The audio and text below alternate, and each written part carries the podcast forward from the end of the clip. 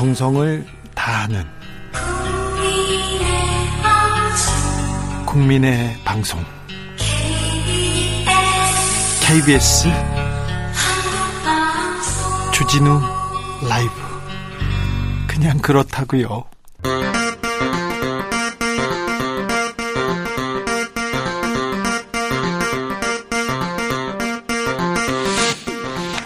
주진우 라이브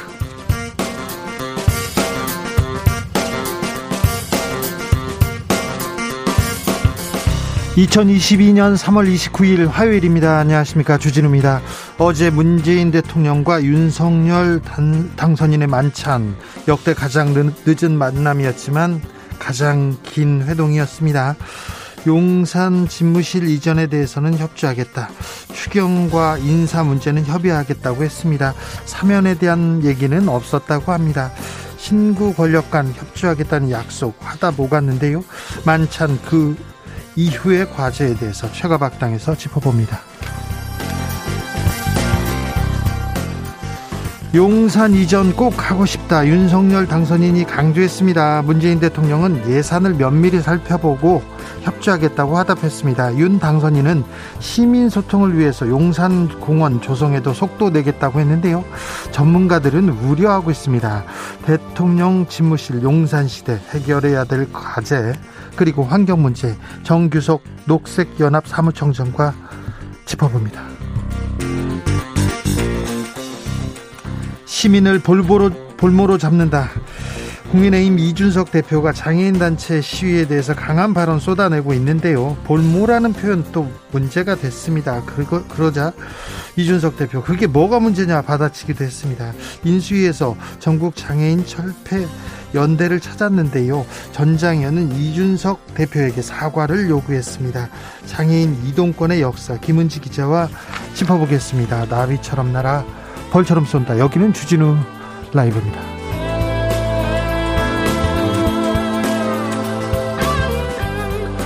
오늘도 자중차에 겸손하고 진정성 있게 여러분과 함께 하겠습니다. 어제 대통령과 당선인 만났습니다. 두 분 시작은 꽃에 대한 얘기였습니다. 저기 매화꽃이 피었습니다. 이렇게 하니까 문 대통령이 그렇게 얘기했죠. 그러니까 윤 당선인, 아, 네, 정말 아름답습니다. 얘기했습니다. 또 무슨 꽃인지 모르겠다고 하니까 저 꽃은 산수유라고 또 알려주기도 했는데요. 거리에 노란 산수유 활짝 피었습니다. 여의도에는 개나리도 피었고요. 벚꽃은 아직인데 아직인데 꽃이 막 피려고 꽃망울이 막 준비하고 있더라고요. 내일은 비 소식 있습니다. 비 오고 나면 볕, 빛, 벚꽃 활짝 피겠죠. 여의도, 석촌호수, 경주 등등 벚꽃 명소에서 그동안은 벚꽃 축제 없었는데 올해부터는 어, 제한적으로 개방한다고 합니다. 여의 서로 벚꽃길 어, 오, 목요일은 31일부터 다음 달 8일까지 개방한다고 하니까 마스크 쓰고 조금 조금은 조심하셔야 됩니다. 거리두기 하면서 잘 꽃 구경 잘 하시길 바랍니다. 여러분 창밖에 벚꽃 아니죠. 봄꽃은 피었습니까? 다른 꽃도 피었습니까? 풍경 알려주십시오. 샵 9730 짧은 문자 50원 긴 문자는 100원이고요. 콩으로 보내시면 무료입니다. 그럼 주진우 라이브 시작하겠습니다.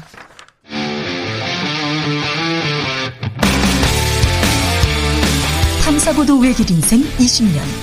주 기자가 제일 싫어하는 것은? 이 세상에서 비리와 부리가 사라지는 그날까지. 오늘도 흔들림 없이 주진우 라이브와 함께.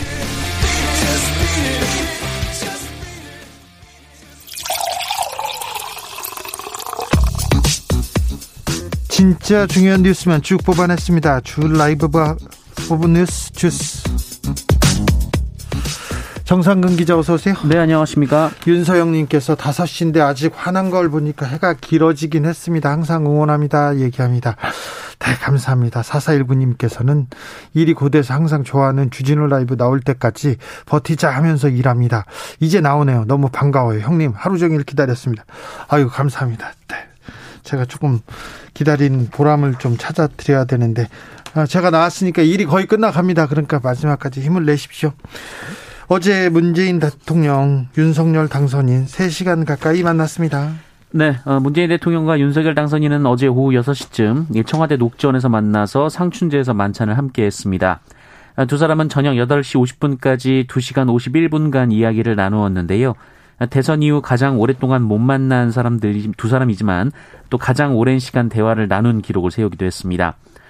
어, 문재인 대통령은 어제 직접 윤석열 당선인을 맞았고요. 당선을 축하하면서 정당 간의 경쟁할 수는 있어도 대통령 간의 성공을 기원하는 것은 인지상정이라고 말했습니다. 어, 이에 윤석열 당선인은 국정은 축적의 산물이라면서 잘된 정책은 계승하고 미진한 정책은 개선해 아, 계승하고 미진한 정책은 개선해 나가겠다라고 화답한 것으로 전해졌습니다. 좀 깊은 대화를 나눴는지 또 뭐 소통에는 또 문제가 없었는지 네 궁금한 게 많습니다. 집무실 이전 얘기가 가장 중요하게 나왔어요. 네, 장재원 당선인 비서실장은 회동 직후 언론 브리핑을 통해서 집무실 이전과 관련해 문재인 대통령은 판단은 오롯이 이 차기 정부가 결정할 문제라고 밝혔으며 현 정부는 이에 따른 예산을 면밀히 살펴 협조하겠다라는 입장을 전했다고 밝혔습니다. 다만 윤석열 당선인 취임식 이전에 집무실을 이전할 것인지나 또 언제 예비비를 편성하겠다라는 등과 같은 구체적인 얘기는 오가지 않은 것으로 알려졌습니다. 이 소상공인 손실보상을 위한 추경 편성에는 대통령과 당선인 모두 공감한 것으로 알려졌고요. 어, 이에 대해서는 이철희 정무수석과 장재원 비서실장이 협의해 나가기로 했습니다. 어, 인사권 행사 문제 역시 이 실무협의에 맡기기로 한 것으로 전해졌습니다. 어, 그리고 이명박 전 대통령 사면 문제는 일체 거론이 안 된 것으로 전해졌습니다. 네, 마이클 제이님께서 화계 심리 벚꽃길 70% 폈습니다. 아, 그래요? 화계 심리면 저게 남동가요? 화기장도 하동 그쪽인지 잘 모르겠습니다. 남쪽에는 아무튼 꽃 소식이 아, 이만큼 왔다고 합니다. 3279님 꽃 많이 봤습니다. 근데 진우 형님 목소리가 지쳐 보입니다. 아, 진우 형에게 봄 기운이 깃들기를. 아이고, 죄송합니다. 제가 기운을 드려야 되는데, 죄송합니다. 2738님, 주기자님, 벚꽃 몰라서 그렇지. 부산 구포 뚝에서 명지까지 13km 벚꽃입니다. 한국에서 제일 많아요. 수고하이소 얘기합니다. 벌써 벚꽃이 다 피었습니까? 2836님, 뒷산 앵봉산에 갔다 왔는데 진달래가 다 피었어요. 다 피었어요. 아, 왜 저만 꽃을 못 보고 있지? 왜 저는 아직도 겨울 같죠? 네. 마음이 그런 것 같아요. 알겠습니다. 네. 네. 꽃이 피었네요. 네. 봄이 왔군요. 이준석 국민의힘 대표 장애인 단체 비판 계속 기억합니다. 네, 전국 장애인 차별 철폐연대 지하철 출퇴근 시위를 연일 비판하고 있는 이준석 국민의힘 대표가 오늘도 자신의 SNS에 관련 게시물을 올렸습니다. 예. 앞서 고민정 민주당 의원이 누군가의 절규와 호소가 담긴 시간이라고 생각해 주시길 부탁드린다라고 했는데 아, 이준석 대표는 이에 대해서 이 고민정 의원은 시민들을 볼모 삼는 것을 옹호하는 모양이라며 아, 이재명 시장에게 말씀하시라라고 말했습니다. 이재명 시장이요? 네, 이재명 민주당 상임고문이 지난 2016년 11월 이 성남시장으로 재직하던 시절 이 장애인 콜택시 요금 인상에 반대하는 이 장애인 단체 대표를 내보내라 이렇게 지시를 하는 동영상과 관련 기사를 첨부했는데요. 어, 이 얘기는 민주당 경선 당시 불거진 바 있는데 이 당시 이재명 후보 측은 영상을 편집해서 상황을 왜곡한 것이다라고 반발한 바 있습니다. 인수위에서는 오늘 전장현 간부들 만났죠? 네, 대통령직 인수위원회 사회복지분과는 오늘 이 출근길 시위를 벌이는 전장현을 찾아서 입장을 들었습니다. 면담은 30여 분간 진행이 됐는데요. 박경석 전장현 상임 공동대표는 이동권 문제는 장애인들이 21년을 기다렸다라며 정권 차원의 문제가 아니라 여야가 함께 시급하게 풀어줘야 할 과제라고 말했습니다.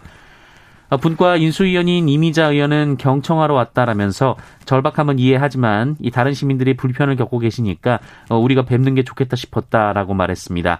또 박경석 대표는 이준석 대표에게 사과하시라 전달했으면 좋겠다라고 말했는데요. 이미자 인수위원은 전하겠다라고 말했습니다. 시민을 볼모로 잡는 것을 옹호하는 모양이다. 이렇게 이준석 대표가 지금 장애인 단체를 조금 생각해 보자고 하는 사람들한테 얘기를 하는데 시민들이 아, 불편이 큽니다. 출근 시간에 1분 늦고 그러면 얼마나 답답할 거예요. 답답할 거예요. 그런데 시민들이 반대할 수 있어요. 시민들이 그러지 말라고 얘기할 수 있습니다. 얘기하는 것이 당연할 수도 있어요. 네. 그런데 정치인이라면 제발 좀 왜 이런 일이 있었는지 21년 동안 왜 거리에 있어야 되는지 좀 얘기는 들어봐야 될 거 아닙니까? 시민을 볼모로 하는 거 옹호하냐 이렇게 이렇게 편을 가릴 건 아닌 것 같습니다. 6169님 장애인은 위로를 해야지요. 남으라는 건 선진국이 좀 아닌 것 같아요. 얘기합니다. 장애인의 이동권은 생존권이 될 수도 있다는 부분에 대해서 조금 고민해주고 지도자들이 정치인들이 좀 풀어줬으면 좋겠습니다. 이 문제는 조금 이따가 자세하게 좀 나눠 보겠습니다. 이야기를 인수위가요. 오 한 명이 해촉됐는데 오 반발하고 기자회견 올리고 시끌시끌합니다. 네, 대통령직 인수위원회 과학기술교육분과 실무위원인 조상규 변호사가 당선인의 경호 차량을 SNS에 올려 논란이 됐습니다. 네. 이 차량 번호도 노출된 것으로 알려졌는데요. 어, 그리고 이와 함께 이 워크숍의 PPT 내용도 공개한 것으로 알려졌습니다. 어, 인수위는 어제 오후 기자단 공지를 통해서 실무위원 1인에 대해 해촉을 완료했다라고 밝혔습니다. 아, 다만 해촉 사유를 정확히 밝히진 않았습니다. 어, 그런데 이 조상규 변호사가 오늘 오전 긴급 기자회견을 열고 안철수 인수위원장, 박성중 의원 등 아무도 해촉 사실을 몰랐다라며 어, 누가 인수위를 사유화하고 있다라고 주장했습니다. 또한 자기 눈에 나는 사람을 내쫓고 있다라며 이게 무슨 공정이고 상식이냐라고 주장하기도 했습니다. 어, 그리고 해촉 사실을 직접 통보받은 바도 없다라면서 이 권영세 부위원장과 용산구에서 최종 경선을 했었는데 어, 나를 숙청해야 하는 인물이 있을 것이다라고 주장하기도 했습니다. 또 다른 주장도 있었어요? 네, 조상규 변호사는 김창경 과학기술교육분과 인수위원이 방송통신위원회 업무보고 당시 공무원들에게 어, 본인이 출연한 방송을 보지 않았다라며 호통을 쳤다라고 주장했고요. 또 교육부 업무보고 30분 전, 어, 이 부처 공무원들을 모아서 정신교육을 시켰다라고 주장했습니다. 또 실무위원인 여성 교수에게 여자가 케이크를 자르라라며 이 다른 위원들이 있는 곳에서 공개적으로 성적 비하 발언을 했다라고 주장하기도 했습니다. 인수위에서 또 입장을 냈습니까? 네, 인수위 측은 조상규 변호사 본인이 자진 사퇴하기로 했다라면서 해당 인사의 발언 하나하나에 반응할 사안이 아니다라고 말했습니다. 어, 김창경 인수위원은 연합뉴스와의 통화에서 이 교육 문제가 너무 민감하기 때문에 어, 인수위원들끼리 들어야 할 이야기가 있고 또 전문위원들이 함께 들어야 할 이야기가 있다라면서 얼굴도 모르는 분들에게 본인이 그랬다면 얼마나 난리가 났겠는가라고 반박했습니다. 또 케이크는 원래 다른 분에게 부탁을 했다가 이 파견 나온 국민의힘 실무위원에게 부탁을 한 것이다라고 밝혔습니다. 알겠습니다. 네. 네, 기자회견 을 열었어요. 인수위가 임대차 3법 재개정을 추진한다고요? 네, 현 정부 부동산 정책의 핵심 중 하나로 꼽히는 임대차 3법에 대해서 인수위원회가 폐지하거나 축소하는 방향을 검토하고 있습니다. 어, 윤석열 당선인은 정부 부처 업무보고 가운데 국토교통부 보고에만 참석한 바 있고요. 어, 이 자리에서 부동산 규제 점검을 주문한 것으로 알려졌습니다. 예. 인수위는 특히 이 임대차 3법이 시장에 상당한 혼선을 주고 있다라고 보고 있다고 합니다. 어, 임대차 3법은 세입자가 전월세 계약을 한 번은 연장할 수 있도록 함으로써 4년까지는 거주를 보장하고 이 경우 임대료는 5%까지만 올릴 수 있도록 한 제도입니다. 이 세입자를 보호하기 위한 제도라는 평가도 있지만 아, 이후 집주인들이 전세값을 크게 올리고 매물을 걷어서 세입자가 피해를 봤다라는 지적도 있었습니다. 그 처음에 혼란은 있었으나 지금 안정된다는 또 평가를 받기도 하는데 현 정부의 부동산 정책의 핵심이기도 하고요. 민주당에서는 어떻게 얘기합니까? 네, 법 개정 사항이어서 민주당의 동의가 있어야 가능한데요. 예, 하지만 민주당은 신중한 반응입니다. 박홍근 민주당 원내대표는 대선 당시 이재명 후보와 민주당은 원칙적으로 임대차 3법이 지켜져야 한다고 말씀드린 바 있다라고 말했습니다. 네. 아, 다만 올해 하반기에 접어들면서 계약 기간이 새롭게 갱신되는 상황에서 현장에서 어떤 문제가 발생할지 더 면밀히 살펴보겠다라고 밝혔습니다. 인수위는 민주당을 설득하겠다라고 밝혔습니다. 인수위에서 국채 발행도 고려한다고요? 네, 소상공인 손실보상을 위한 추경 편성 과정에서 국채 발행 없이 이 지출 구조조정으로 재원을 마련하겠다라고 밝혔던 인수위원회가 이 불가피한 경우에는 국채를 발행하겠다라는 입장을 밝혔습니다. 어, 최재현 인수위 수석 부대변인은 오늘 브리핑에서 이 전체 추경 규모를 정하기 위해서는 손실 규모부터 추산돼야 하고 이 규모를 가늠하고 지출 구조조정 방안을 적용한 후 어, 불가피한 수단으로 국채 발행을 고려할 것이라고 말했습니다. 아, 다만 이는 최후의 수단이라고 부연을 했습니다. 네. 민주당 박홍근 원내대표. 자, 공약이 겹치는 부분은 빨리 좀 처리하자. 이런 입장을 냈어요. 네, 박홍근 민주당 원내대표는 오늘 윤석열 대통령 당선인과 국민의힘 측에 이 대선 공약 추진기구 구성을 제안했습니다. 어, 대선에서 제시한 공통된 공약을 추진하는 것은 민생을 회복하고 국민 마음을 하나로 모으는 첫걸음이라고 밝혔고요. 어, 여야가 입을 모은 대선 공통 공약을 더 이상 미룰 필요는 없다라고 말했습니다. 어, 또한 기초의원 3인 이상 중대선거구제 도입과 관련해서 역시 대선에서 여야 후보의 공통된 약속이었다라며 이 국민의힘만 동의하면 기득권을 유지해온 양당 체제의 막을 내릴 수 있다라고 했고요. 이 마지노선은 4월 5일 본회의라고 밝히기도 했습니다. 네. 김기현 국민의힘 원내대표는 사퇴하기로 했습니다. 네, 국민의힘 김기현 원내대표는 오늘 기자들과 만난 자리에서 이 민주당이 원내 지도부를 새로 개편하면서 이 국민의힘도 새로운 원내 지도부를 개편할 필요성이 생겼다라고 말했습니다. 어, 새 정부의 여러 법률안, 인사청문회, 국회 임면 동의안 처리 등 4월 중에 일이 많은데 어, 김기현 원내대표의 임기가 4월 30일까지이기 때문에 업무의 연속성 측면에서 원내대표를 조금 일찍 뽑아야 한다라는 게 김기현 원내대표의 주장입니다. 그렇다면 윤핵관들이 될 가능성이 높겠는데요? 네, 선거는 다음 달 8일 예정돼 있을 것으로 보이고요. 현재 거론되는 원내대표 후보는 4선의 어, 권성동, 권영세, 윤상현 의원, 3선의 김도, 김대, 김태흠, 박대출, 윤재호 의원 등이 거론됩니다만 어, 권영세 의원은 불출마를 선언한 바 있습니다. 그렇습니까? 당에서는 또 윤핵관 중에 누가 당을 잡고 이렇게 갈지 이 부분이 굉장히 관심사입니다. 지금 아, 더불어민주당과 김동연 전 부총리가 이끄는 새로운 물결은 통합하기로 했어요. 네, 새로운 물결 김동연 대표는 오늘 국회에서 기자회견을 열고 어제 민주당 윤호중 비상대책위원장이 제안한 양당의 합당 제안을 수용한다라고 밝혔습니다. 어, 김동연 대표는 새로운 물결은 정치교체 완수에 무거운 사명감을 느끼며 민주당과 함께 혁신의 길을 가려 한다라면서 오늘부터 양당은 실무적인 협의와 절차를 차진 없이 진행하겠다라고 말했습니다. 어, 윤호중 위원장은 어제 비대위회의를 통해서 그 이재명 상임고문과 김동연 대표가 정치교체 및 공동정부 운영에 대한 공동 선언을 한 것을 거론하며 어, 이를 협의하기 위한 기구 구성 그리고 양당 통합 논의 개시를 공개 제안한 바 있습니다. 예, 한편 김동연 대표는 지방선거 출마 여부에 대해서 빠른 시일 내에 결정하겠다라고 말했고요. 민주당 경선 참여 여부 등에 대해서는 쿨하게 대처하겠다라며 응할 뜻을 밝혔습니다. 쿨하게요? 네. 어, 김동연 대표 모셔다가 쿨하게 어떻게 어디로 갈 건지 물어보겠습니다. 조만간 빨리 모시겠습니다. 아, 일부 언론에서 김정숙 여사 의상비 관련 의혹 계속해서 제기합니다. 그래서 막 눈덩이처럼 논란처럼 만들어졌는데요. 청와대에서 입장 냈습니다. 네, 이 김정숙 여사의 의상비를 청와대 특수활동비로 결제한 것 아니냐며 그 일부 인사들과 언론이 이 청와대 특활비 공개를 요구하고 있고요. 어, 여기에 국민의힘 정미경 최고위원도 어, 김정숙 여사 브로치가 2억 원이 넘는다는 말이 있다라면서 어, 옷값이 국가 기밀이냐라는 취지로 주장하기도 했습니다. 네. 예, 하지만 청와대는 오늘 김정숙 여사의 의상비는 김정숙 여사 사비로 결제했다라고 밝혔습니다. 그렇지 2억짜리는요? 네, 뭐 거기에 대해 구체적인 얘기는 없었는데요. 이 네. 신혜연 청와대 대변인은 이 대통령 비서실의 특수활동비는 어, 국방, 외교, 안보 등의 사유로 공개하기 어렵다라는 점을 빌미 삼아서 무분별하게 사실과 다른 주장을 쏟아내는 것은 유감이다라고 말했습니다. 또 순방 의전과 국제 행사용으로 지원받은 의상은 기증하거나 반납했으며 이 국가원수 및 영부인으로서의 외교 활동을 위한 의전 비용은 엄격한 내부 절차에 따라 최소한의 수준에서 예산을 일부 지원하고 있다라고 설명했습니다. 네. 신혜연 부대변인이고요. 브로치는 2억짜리는 아니다. 이건 가짜 뉴스라고 얘기했습니다. 그리고 특수활동비, 네. 이 부분에 대해서는 잠시 후에 제가 또 얘기하겠습니다. 2377님, 듣고 보니 주디, 어, 좀 점심 현찮게 드신 목소리네요. 기운 내세요. 화이팅!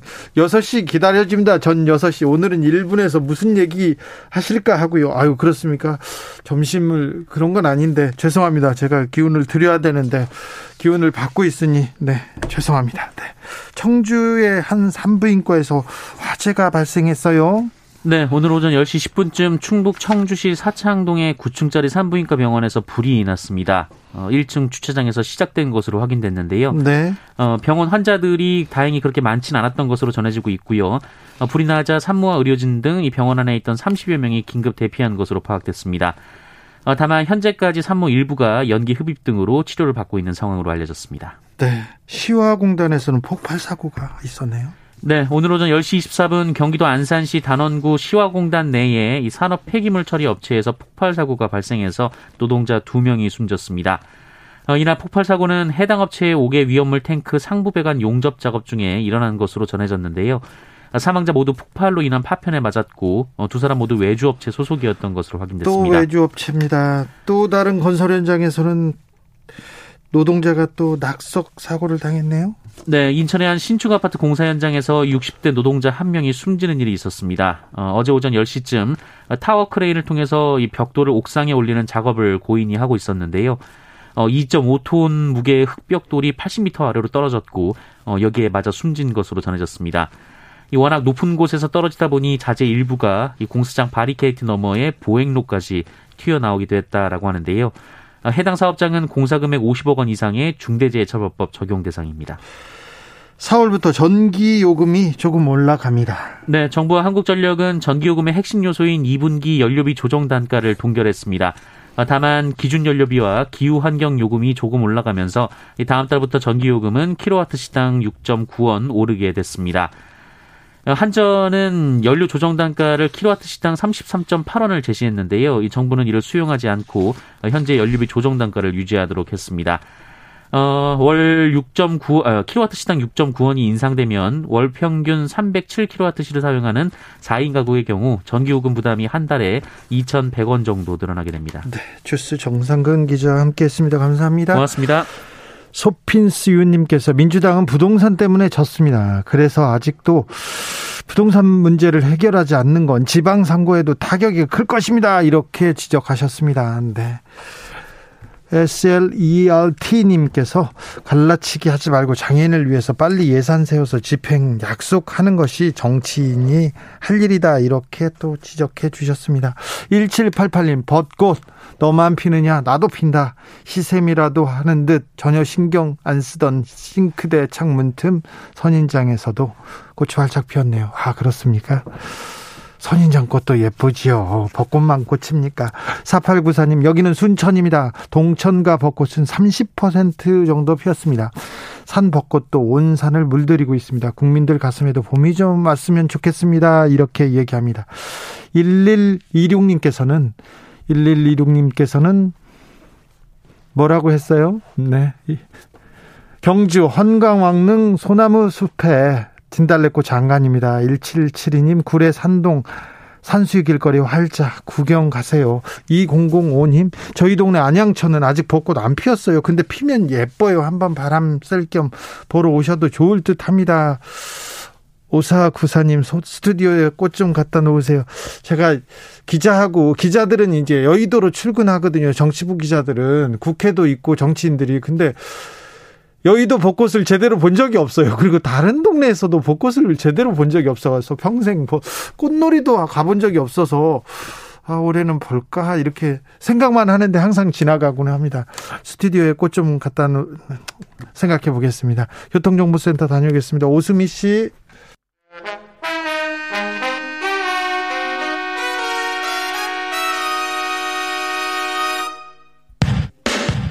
주진우 라이브 돌발 퀴즈. 오늘의 돌발 퀴즈는 객관식으로 준비했습니다. 문제를 잘 듣고 보기와 정답을 정확히 적어 보내주세요. 푸틴 러시아 대통령이 비후 국가들에게는 천연가스 대금을 자국 통화인 이것으로만 받겠다고 하자 주요 7개국 G7은 러시아의 요구를 거부하기로 합의했습니다. 현재 이것의 가치는 우크라이나 침공 직전보다 17% 하락한 상황인데요. 러시아 정부가 다양한 규제를 동원해 폭락 사태를 막고 있지만 중장기적으로 이것 가치가 크게 떨어질 것으로 전망되고 있습니다. 여기서 문제 드릴게요. 러시아의 화폐 단위인 이것은 무엇일까요? 1번 유로화, 2번 루블화. 다시 들려드릴게요. 1번 유로화, 2번 루블화. 샵 9730 짧은 문자 50원 긴 문자는 100원입니다. 지금부터 정답 보내주시는 분들 중 추첨을 통해 햄버거 쿠폰 드리겠습니다. 주진우 라이브 돌발 퀴즈 내일 또 만나요.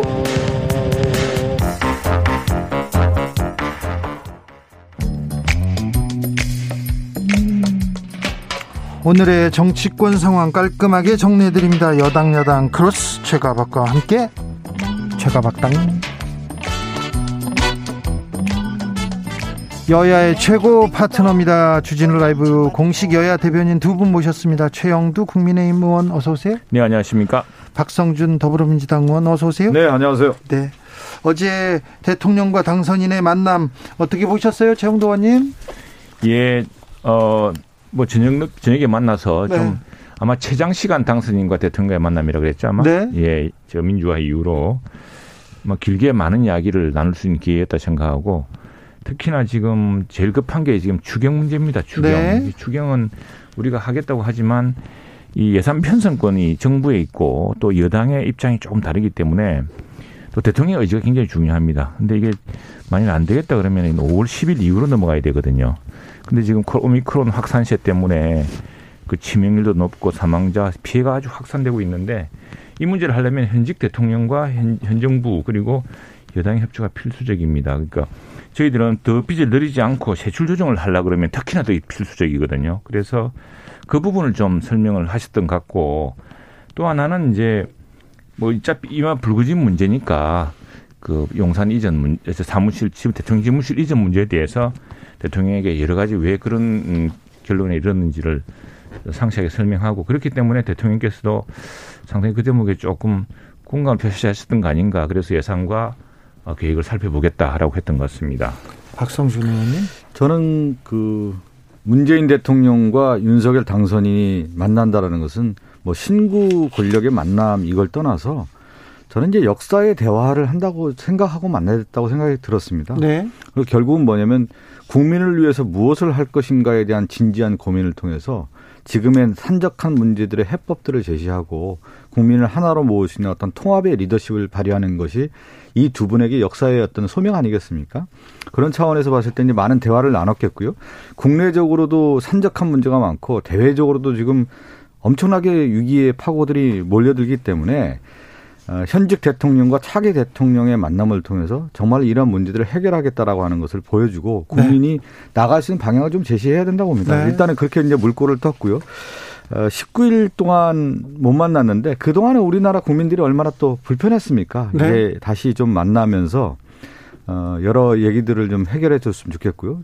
그런 차원에서 볼 때는 가장 큰 문제가 코로나 위기 극복에 의한 추경 예산 문제 아니겠습니까? 두 분 다 어떤 안을 내놓을지 좀 앞으로도 지켜봐야 되겠고요. 또 그 청와대 집무실 이전과 관련돼서 상당히 문제가 있었는데 어, 저는 두 분이 허심탄회 하게 하면서 용산 이전을 한다고 하면은 왜 해야 되는지부터 해서 국민에게 소상히 좀 알려주고 예산 문제도 좀 밝히면서 어, 차근차근 준비해가는 것이 맞지 않나 이런 생각이 좀 들었습니다. 네. 네. 저녁을 같이 먹고 뭐 반주도 같이 하신 것 같고 또 얘기도 길게 하시고 어, 국민들 국민들을 위해서 또 많은 얘기를 나눴겠죠. 좀 네. 불안감은 약간 또 어, 거치는 것도 같습니다. 인수인계가 잘 돼야 그 그렇죠.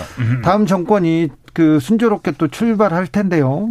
뭐 그 부분에 대해서도 얘기를 많이 나눴을 것 같고요. 네네. 네.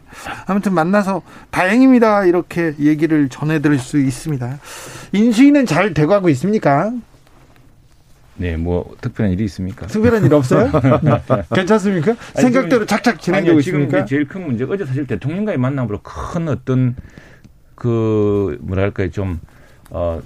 난기류랄까 이건 조금 이제 해소되는 분위기가 아닌가 생각됩니다. 특별히 특, 첫 번째는 아까 말씀드린 추경 문제인데 이건 뭐 대통령과 협조 협력을 당부할 수밖에 없는 것이고 왜냐 그러면은 지금 민주당은 지난 1월 달에 왜 처음에 추경했을 때 무슨 부채를 35조 내겠다 그랬거든요. 근데 뭐 기재부가 아주 정책을 하고 대통령도 편을 들어주지 않고 해서 못했습니다. 못했는데 지금 뭐 우리가 빚을 더 내자고 하면은 기재부 받아들일 수 없는 분위기입니다. 너무 국가 부채가 심각해서 신용 등급 평가도 좀 우려되고 있고 해서 그런데 그래서 우리는 지금 세출 조정을 좀 하자. 우리가 이 예산을 짤 때는 그 코로나 극복을 전제로 많이 짰던 예산인데 지금 오미크론이 최극성 시기 아니냐. 그러니까 5월까지 기다리기 넘었다. 그냥 4월에 집행이 될 수 있도록 정부의 협력을 그러니까 정부에서 지금 한 400조, 500조 남아 있는 그건 500조 이상 남아 있겠죠. 이 예산을 부처별로 조금 순위 조정을 하면은 한 33조만 더 하면 됩니다. 이게 지난번 17조를 했기 때문에 그렇게 하자는 데에서 그게 왜 중요한지를 아마 설, 명할수 있는 기회를 가졌던 것 같고 그래서 그게 안 되면 인수위가 사실은 5월 달까지 아, 손 놓고 있어야 되거든요. 추경이 안 되면은 우리 우리 민주당 우리 저 국민의힘도 마찬가지고요. 그게 뭐냐면 이제 추경 재원 마련을 어떻게 할 건가에 제가 상당히 좀 논란이 있는 것 같은데 네, 네. 어, 재원 마련을 할 때 지금 얘기하는 이제 세출, 지출 구조 조정을 네, 통해서 예. 재원을 마련하겠다라는데 윤석열 당선인이 선거 과정에서 50조를 마련하겠다라고 공약을 음. 했단 말이에요. 그러면 네. 50조에 대한 구체적인 게 나와야 되는데 단순하게 세출, 지출 구조 조정을 통해서 지금 우리나라 예산이 편성이 돼 있지 않습니까? 네. 이 예산에서 이만큼 빼서고 저 예산 빼겠다고 하는데 국가의 예산이라는 게 촘촘히 짜져 있거든요, 사실은요. 그리고 또 하나는 경직적 예산이 많아요. 그렇죠. 그래서 있죠. 예. 그 최영도 의원님 기억하실지 모르겠지만 이명박 정부 들어서 가지고 4대강 사업 한다고 하면서 그 당시에도 지출 구조 조정을 했어요. 예산에 네. 대한. 예. 그래서 빼냈더니 그 당시 15조 원이 필요한데 긁어서 긁어서 이명박 정부에서 7조인가 8조를 만든 겁니다. 그래서 나머지 예산이 부족하니까 수자원 공사한테 8조 빚짐에서 마련해라. 이렇게 네. 해서 4대강 사업을 했던 거예요. 지금 그런데 30조 원 이상 마련은 어떻게 하겠습니까? 지금 인수위에서 내세운 걸 보면은 지출 구조 조정을 통해서 추가 경정 예산을 편성해서 실질적으로 코로나 극복을 하겠다라고 지금 소상공인 자영업자 얘기를 하는데 현실적으로 불가능하다라는 게 재정을 연구한 사람이든 지금 모든 사람들이 얘기해요. 또 하나는 기획재정부에서 실질적으로 어렵기 때문에 과거에 그래서 민주당 정부에서는 국채 발행을 하더라도 해야 된다라고 강조했던 겁니다. 그러니까 그런데 하나만 마지막에 얘기해. 그렇다고 하면은 세출 구조조정, 지출 구조조정 할 경우에 어떻게 하겠다라는지가 나와야 되는데 그게 안 나오고 있다는 거예요. 인수위에서 국채 발행 얘기를 하기 시작했습니다. 김진만 님께서 윤석열 당선인 국채 발행 비판하지 않았습니까? 물어봅니다. 그렇습니다. 국채 발언은 이게 지금 우선에 홍남기 부총리하고 정부가 큰 걱정을 하고 있습니다. 네, 이게 네. 지금 이 전 정부 들어서 600조 하던 국가 부채가 1000 1020조가량 늘었어요, 지금. 거기에다가 그 국제 그 IMF라든가 이런 데 걱정하는 것도 뭐 물론 이제 민주당에서는 국가 재정 건전성이 선진국이 낮다고 하지만 네. 부채 증가 속도를 걱정하고 있습니다. 그래서 당장 재정 당국으로서는 4월 말에 지금 방문하는 S&P 무디스의 국가 신용 등급을 어떻게 할 것인가 걱정을 하고 있거든요. 그렇기 때문에 그리고 또 국채를 지금 발행할 경우에 국채 금리도 오르고, 오르고 있습니다. 국채 금리가 인상은 시중 금리 인상으로 연결됩니다. 뭐 이런 것들 때문에 복잡하다는 사정을 우리는 압니다. 우리 특별히 재정 건전주의자에서 그런 게 아니라 우리 당내에 지금 뭐 송원석 의원도 그렇고 그다음에 어 지금 유승글 의원 또 지금 인수위가 있는 우리 저 그 의원님들이 예산 차관 출신들이 많습니다. 네. 그래서 지금 이걸 전략적으로 우리한테 맡겨준다면 진짜 재정도 협력해서 예산을 한번 짜보자는 것이고 그 불용 예산이 상당히 많습니다. 지난해도 보면 우리 특히 문체위 같은 데 보면은 쿠폰들이 있었어요. 그 소비 진작을 위한 쿠폰인데 코로나 확산에서 저 거리두기를 하면서 어떻게 쿠폰을 뿌립니까? 이런 어떻게 조정할 수 있는 게 있고요. 지금 국가의 우선순위가 바뀌지 않았습니까? 우선순위가. 그런 의미에서 30조 정도의 그는 충분히 정부와 우리 여야가 협력을 하면은 가능하다는 생각입니다. 그렇게 해야지만 이 빚도 안 내리고 지금 당장 다급한 벼랑 끝에 서는 소상공인과 자영업자 피업종들을 구할 수 있다라는 아니 생각입니다. 저는 이제 충분히 국가 재정 건전성에 대한 것들을 염려하고 또 고려를 해야 되는 것은 당연한 거죠. 그런데 전 세계적으로 코로나 위기가 몰아치면서 뭐를 했냐면 모든 나라가 확대 재정 정책을 했거든요. 예. 어마어마하게 했습니다. 그런데 네. 우리나라가 상대적으로 그렇게 많이는 하지 않았어요. 그런 면에서 봤을 때는 우리나라가 여분이 있다라고 하는 부분을 우리가 한번 생각해 볼 필요가 있을 것 같고요. 지금 이제 최영도 의원님이 얘기하신 내용에 대한 충분히 이제 받아들이지만 그러면 그 국가 재정 예산에 대한 부분을 어떻게 조정을 할 수가 있는 건지 어떤 세목이 있는 건지 어떻게 하겠다라는지가 국민의힘에서 이미 그렇게 조- 지출 조정을 하겠다라고 했으면 나와야 되는 거예요 안들이 아, 근데 그거는 예산 편성권이었기 때문에 아니, 아니. 구체적인 그 가지고 아니 예를 들면 예산 편성권이 아니라. 지금 예산에 있지 않습니까? 그걸 예, 보고 그러면 예, 차기 예. 정부가 그러면 저희들이 이- 생각하는 대목이 있습니다. 아, 있는데 있다고 예, 하더라도 예, 단순하게 그냥 30몇 조를 지출 조정을 할 수 있다라고 그냥 선언적으로 하면 자, 안 된다는 거죠. 자, 생각해 보십시오. 차기 지금- 정부에 있다고는 책임성이 있는 건데 그 책임성이 아니에요. 있는 말을 해야, 해야 되는 것이죠. 민주당도 한번 살펴보시면 같이 할 수 있고 예산의 우선순위가 바뀌었습니다. 우리가 어떤 예산을 지금 올해 뭐 하겠다고 했는데 오미크론 때문에 지금 3박 저 1, 4분기 다 날아갔습니다. 1, 4분기 때 예산 집행 못 하고 있어요. 못 하고 있고 그다음에 이 오미크론으로 인해서 피해는 엉뚱한데 크게 나오고 있습니다. 그렇게 한다면은 자 지금 남은 예산이 600조를 하면은 30조면 이중 5%입니다.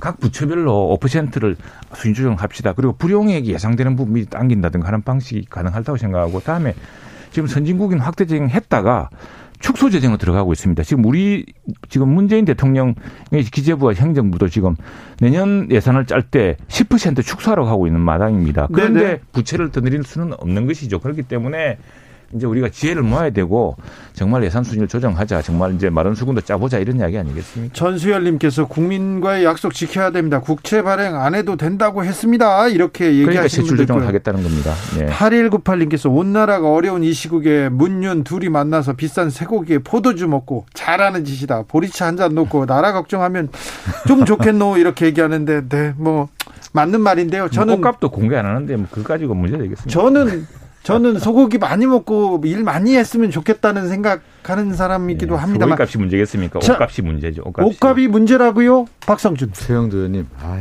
그거 좀난좀 밝혔으면 좋겠습니다. 자꾸 안 하니까 국민들 의구심이 커져가지고 너 저 국민의힘 국회에 뭐 하냐고 우리 지역에서 여러 번 혼나고 있습니다. 그래요? 빨리 옷- 그냥 옷값 때문에요? 청와대에서 네. 아니 그 영 저 대통령 부인의 옷이 뭐 이렇게 많다 그러는데 주가 조작 잘 밝히면 되죠. 그래서 그거는- 그거는 알아서 밝히시고. 네, 밝히시고. 자 이거 아, 저 그리고 또 하나가 뭐냐면- 이거 할 때 하고요. 그렇게 아무튼 좀 이렇게 해라. 아니, 아무튼 저- 저희가 괴롭습니다. 이걸 야당 저 우리 이제 여당이 되는데 못 밝히는데 이거 뭐 좀 지나면은 그냥 15년 동안 묶여버리거든요.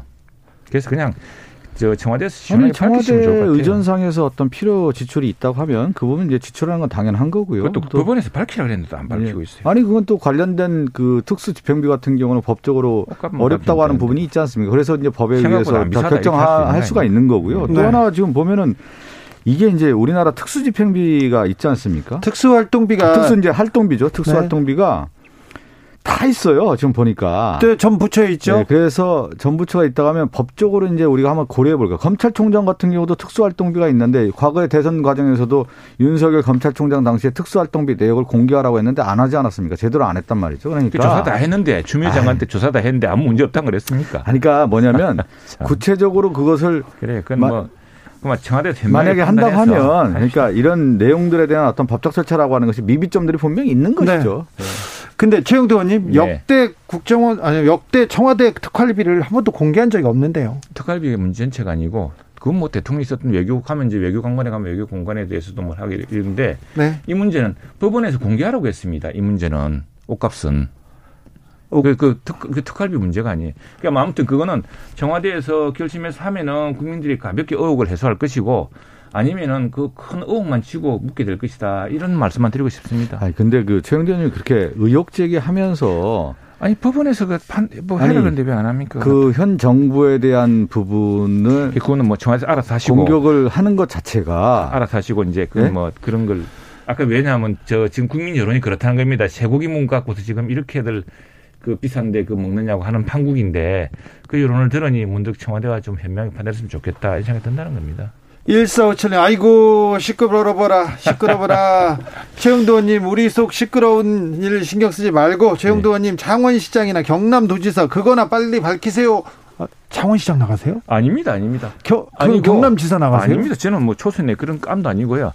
그 이건 뭐 지금 창원 씨가 특례시고 네, 저 저 경남은 광역 단체이기 때문에 네, 매우 중요한. 대통령 경선 방식에 의한 네. 그 국민 50% 당원 50%에서 경선을 더 경선하게 됩니다. 자, 그러면 네. 경남지사, 예. 국민의힘은 누가 지금 유력합니까?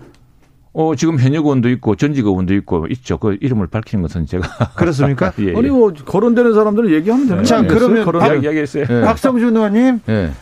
서울은 누가 나옵니까, 민주당은? 서울은 이제 여러분이 이제 거론되고 있죠. 네. 어, 지금 이제 뭐 과거에 뭐 박영선 전 장관에 대한 얘기도 좀 있었고 또 지금 박주민 의원이 나오냐에 대한 얘기도 있었고 또 김동연 전 부총리 새물결 대표에 대한 얘기도 있었고 아직 가능성이 요 있고요. 근래에 또 이제 어, 서울시장 후보와 관련된 여러 얘기가 나오다 보니까 그러면 송영길 전 대표의 가능성도 있는 거 아니냐 그런 얘기도 좀 나오고 있는 거고 그러니까 저는 이제 그 이번 서울시장 선거가 매우 중요하죠. 우리 민주당 입장에서도 어 중부 수도권에서 가장 중심이라고 하는 서울을 빼앗겼을 경우에 차기 대선 구도, 차기 총선 구도 다 맞물려 있기 때문에 향후 전국도 향후 마찬가지고요. 전국에 가장 맞물려 있기 때문에 가장 경쟁력 있는 후보를 내세워서 어, 지, 지금 현 시장과 경쟁 구도를 통해서 꼭 승리해야 된다라고 하는 상당히 뭐 어떻게 보면 굉장히 절박한 것이죠. 그 절박한데 일단. 네, 가장 경쟁력 후보,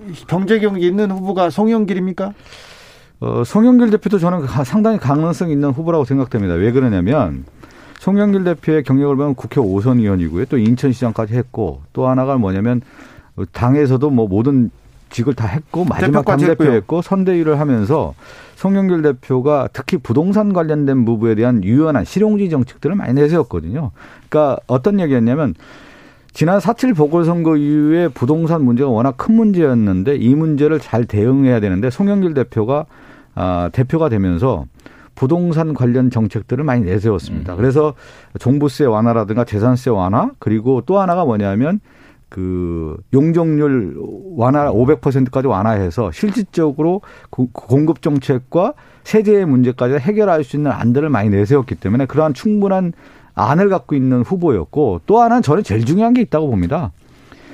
어, 현 시장과 싸워서 내가 이길 수 있다라고 하는 배짱이 있어야 되는 건데 그, 그 배짱은 뭐냐면 정치적인 경험과 경륜이 있어야 되는 건데 아, 누구나 만들어지지는 않는 것이죠. 그렇다고 보면은 송영길 전 대표가 그런 배짱이 있다고 하면 저는 해볼 만하다 이런 생각을 갖고 있습니다. 이종영님께서 누가 나와도 안 된다. 서울은 국힘이다 이렇게 얘기하십니다. 아 그래서 그 문제는 아마 우리 이번에 저 그렇게 얘기하면 하시면 안 되고요. 임대차 3법에서 아마 핵심적인 관점 찾으십니다. 임대차 3법 때문에 보유세 뭐 그러셔도 마찬가지지만 임대차 3법 때문에 결정적으로 서울의 민심이 많이 돌아섰습니다. 이게 뭐 작년에 우리 7월에 재작년 7월이죠. 그 당시에 윤희숙 의원이 전세는 없어지고 전세값은 폭등할 것이다. 나는 임차인다 하면서 예고했지 않습니까? 그래서 이렇게 밀어붙이지 마라 그랬는데 밀어붙인 네. 결과가 지금 젊은 사람들은 집 가질 희망도 없고 월세 소장농으로 전락시켰습니다. 그리고 전세 드라인 나가지고 전세값이요 지금 무려 2년간 24% 올랐습니다. 그리고 이제 전세가 오르니까 이제 그 이제 우리 새로운 사람들 집 못 사니까 매달 200만 원씩 주는 그 박주민 의원이 200만 원짜리 세입체 끝냈지 않습니까? 그런 세를 줬지 않습니까? 그런 것으로 해서는 젊은 사람들이 영원히 빠져나갈 수가 없습니다. 그 이제 뭐 서울시장 후보 얘기를 해서 그런데 저는 김동연 새로운 물결 대표도 서울시장 후보로서 또 가능성이 있다고 봅니다. 아직까지 다 열려 있다고 보는 건데요. 지금 이제 그 지방선거 60일 전에 주소를 이전해야 되는 그 규정이 음. 있더군요. 그러면 이제 김도 저도 알아봤더니 김동연 후보는 서울이 주소가 돼 있고 아 그렇습니까? 예, 이 송영길 어, 의왕이었는데 저 전 대표 같은 경우 예? 저는 의왕 사셨어요. 아, 지금은 제가 아, 알아봤더니 아, 서울에 아. 좀 주소가 있다고 하더라고요. 그래서 저 정확한 예, 건지 예, 확실한지는 예, 모르는데 제가 오늘 취재한 바로는 송영길 의원은 인천으로 돼 있고 인천이고요. 아, 그러면 변수가 있네요. 진짜 2, 3일 안에 이사를 아. 해야 되는 변수가 있기 때문에 네. 2, 3일 정도면 누가 어디로 나갈지에 대한 것은 이제 드러나게 되는데 저는 김동연 후보도 경기지사 얘기도 좀 나오고 있는데 네. 서울시장 후보 가능성도 분명히 있다고 봐요. 왜 그러냐면 경제 관료로서 충분한 업적을 만들었고 또 부동산 정책 같은 경우도 많이 했고 또 서울은 이제 중도층이 많기 때문에 네.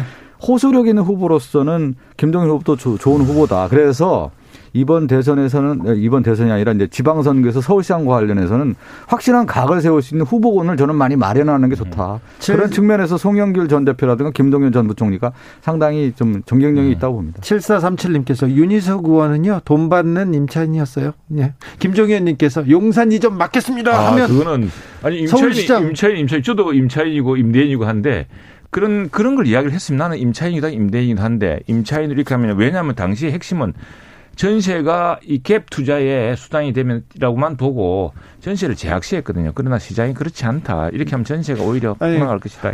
그분 얘기는 일리가 있었는데 네, 근데, 근데 국민들이 제가 선거 분석 차원에서 한번 음. 말씀드리고 싶은데 우리가 그 잊고 있는 게 있는 게 뭐냐면 2007년 대선 과정에서는 이명박 후보와 정동영 후보가 붙었을 때 540만 표가 났고요. 그 다음에 2008년 총선에서는 그 음. 대세로 서울시에 있는 뉴타운이나 이런 공약을 하면서 2008년도에 이제 이명박 정부가 실질적으로 총선에 이제 그 당시 한나라당이었나요? 한나라당이 다 승리하는 그런 계기가 그렇죠, 됐는데 그렇죠.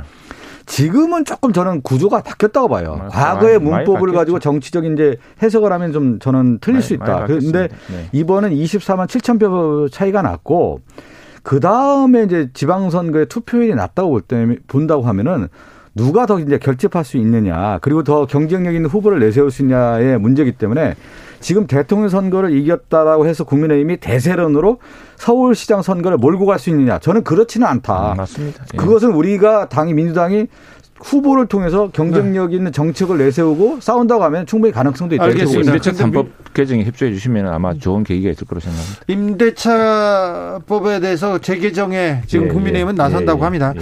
김종현님께서 용산 이전 막겠습니다 하면 서울시장 당선되지 않을까요? 얘기합니다.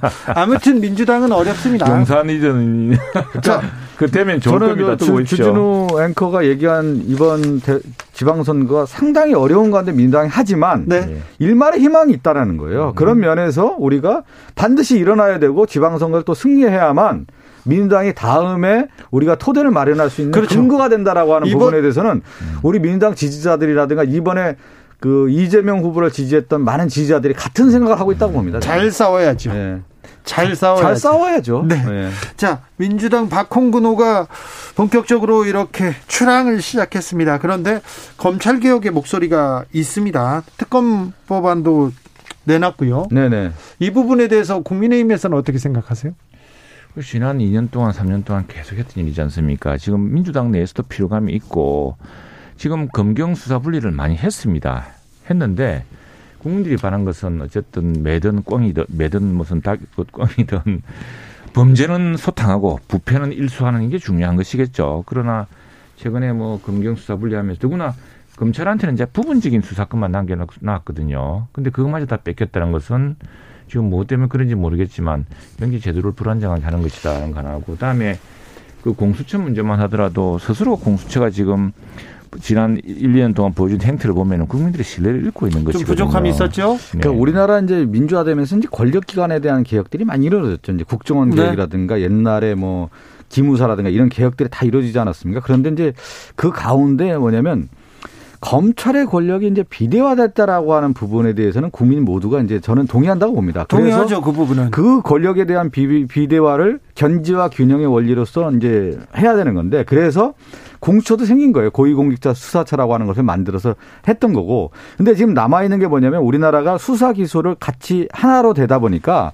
검찰 권력이 그동안의 권력과 더불어서 계속 문제가 있더라는 거예요. 그렇다고 하면은 수사 기소를 분리하는 쪽으로 간다. 그것은 바로 민주주의의 기본의 원리에 맞는 거고 민주주의의 가장 기본 원칙은 뭐냐면 견제받지 않는 권력을 용납해서는 안 돼. 허용해서는 안 된다라는 거. 그런데 지금 볼 때 검찰 권력이 워낙 강화하고 비대화됐다라는 것을 봤을 때는 어, 기본 검찰 개혁이 가야 되고 그 검찰 개혁의 요점이라고 하는 것은 수사 기소 분리다라는 겁니다. 그것이 문재인 정부의 마지막에 개혁 작업일 수 있다. 이렇게 좀 보는 것이죠. 알겠습니다. 거기에 네. 대해서 좀 붙일게요. 네. 그래서 윤석열 당선인도 내가 한번 이야기를 해보면은 검찰이 너무 많은 수사를 해서는 안 된다. 검찰은 한 1년에 한 10건 정도 하면 족하다. 나머지는 경찰이 충분히 할 수 있다 생각을 하고 있어요. 근데, 근데 이제 보면은 그학점 그학이라는 게 있습니다. 근데 우리가 아는 그 미국 미국 이제 이야기를 많이 하지 않습니까? 미국은 FBI 해서 미국도 뭐 기소를 중심으로 가지 이게 뭐 수사를 검찰이 하질 않는다 이러지만 예, 근데 우리가 아는 줄리아니 같은 사람은 월스트리트의 저승사자라 그랬습니다. 이 사람 나중에 대통령 후보도 나오고 그 검사 출신인데 미국의 DA죠. 그 이분은 그 월스트리트 금융범죄로 특화돼서 지금 우리가 지금 검찰에 맡긴 것도 이런 금융범죄, 특별한 것인데 이게 경찰이 어느 날 이제 경찰도 할 수가 있는 것이죠. 경쟁적으로 가겠지만 이게 경찰이 수사력을 키우고 하기 전까지 그리고 지금 경찰의 수사 중에 문제는 뭐냐면은 뭐 수사청이 세로청에서 그렇겠지만 큰 수사에서 많이 멈칫거리는 모습을 보입니다. 그래서 이 큰 문제, 권력 범죄, 그건 서양에서도 하고 있는 것이고, 예컨대 우리가 이탈리아에서 마니아 폴리테라고 해서 깨끗한 순이라는 것도 검사입니다, 그게. 그러니까 권력 부패를 척결했기 때문이죠. 그래서 그걸 검사는 무조건 안 된다. 이게 금수완박이 정도는 아니다. 아니, 그런. 차원은 예. 아니고 예. 이제 근데 금수완박 뭐냐면 못 아니. 검찰의 뭐 수사 어, 네, 기소에 대한 전반적인 틀은 이런 거죠. 뭐냐면 검찰이 수사한 사람이 기소까지 한다라고 하는 것은 전 세계적으로 있을 수 없는 일이라는 거예요. 근데 우리나라만 좀 유일하다라고 하는 제도 문제가 있다라는 거고 그래서 불리하다는 얘기를 하는 거고요.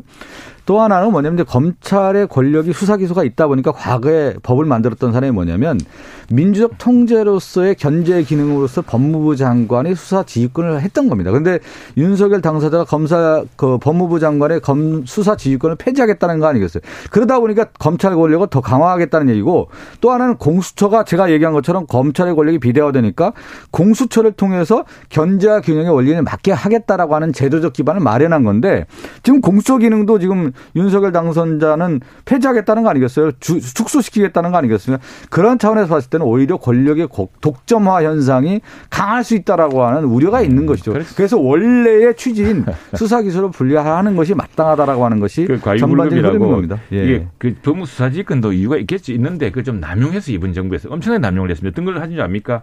한명숙 전 총리 사기 사건 위정 강요죄, 채널A 사건 라임 사건 수사에 대한 총장 보고 또는 관여 금지 뭐 이렇게 아주 구체적 사건을 이렇게 하면서 그것도 그 구속되어 있는 사기꾼의 일방적인 사기 전과자 일방적인 폭로를 근거로 해서 검찰 수사를 방해하려고 했던 것이 있는 거거든요. 그래서 그 남용된 사료를 보고 사는 이야기고요. 알겠습니다. 예, 네. 그, 그 공수처 문제도 공수처가 제대로 잘했으면 시대에 이런 검찰 개혁이 화두가 됐는지를 한번 면밀히 좀 살펴볼 필요가 있다고 봐요. 네. 그것이 과거의 권력기관 개혁의 검찰, 맥락과 가치관을 검찰은 이제 국회에 통제에 들어옵니다. 보면 되는 거죠. 우리가 예산 예. 통제를 하면서 우리 박 의원님과 제가 사사치 최가박당 여기서 인사드리겠습니다. 박성준, 최영두 두 분 감사합니다. 감사합니다. 고맙습니다. 박보영님께서 어, 지금 윤 당선인 하는 거 보면 지방선거에서 민주당이 승리할 것도 같은데요. 얘기합니다.